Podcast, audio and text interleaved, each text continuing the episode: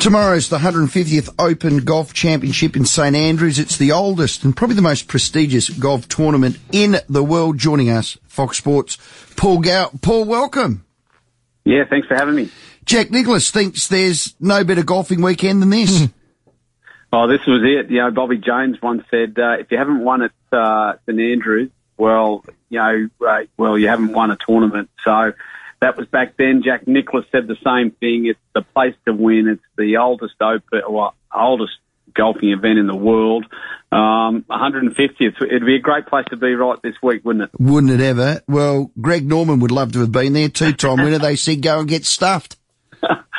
well, I, and I don't blame him. Um, you know, it's disappointing for Norman. Obviously, I'm a fan and grew up watching Greg, but there would have been too much fanfare about the Saudi and the LIV Tour events, um, which would have taken away the celebration of the 150th. And they've been they've been working up to this for years and years and years. This will be the 30th time an Open Championships played at St Andrews.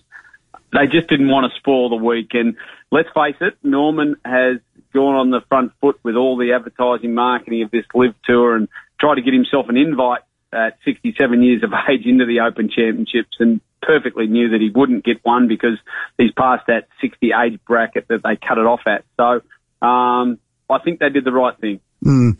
Tiger Woods a chance going for his fourth?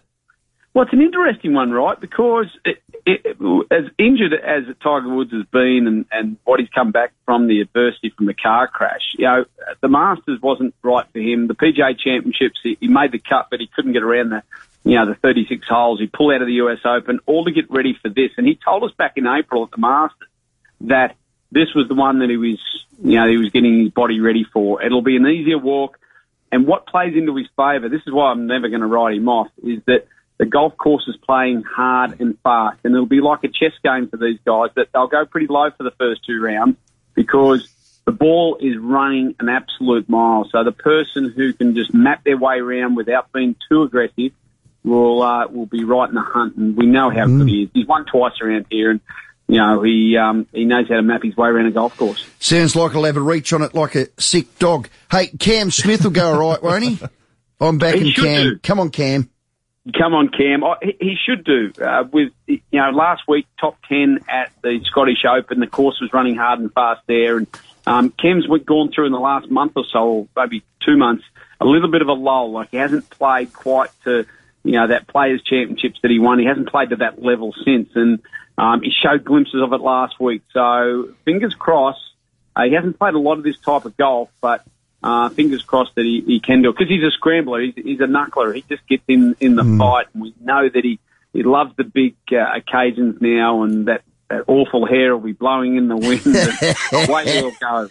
Yeah, beautiful. It'll be windy in Scotland too. Paul, thanks for your time. Thanks, guys. You can watch every round of every golf major live on Fox Sports, available on Foxtel and Kayo Sports. Paul Gow, our guest.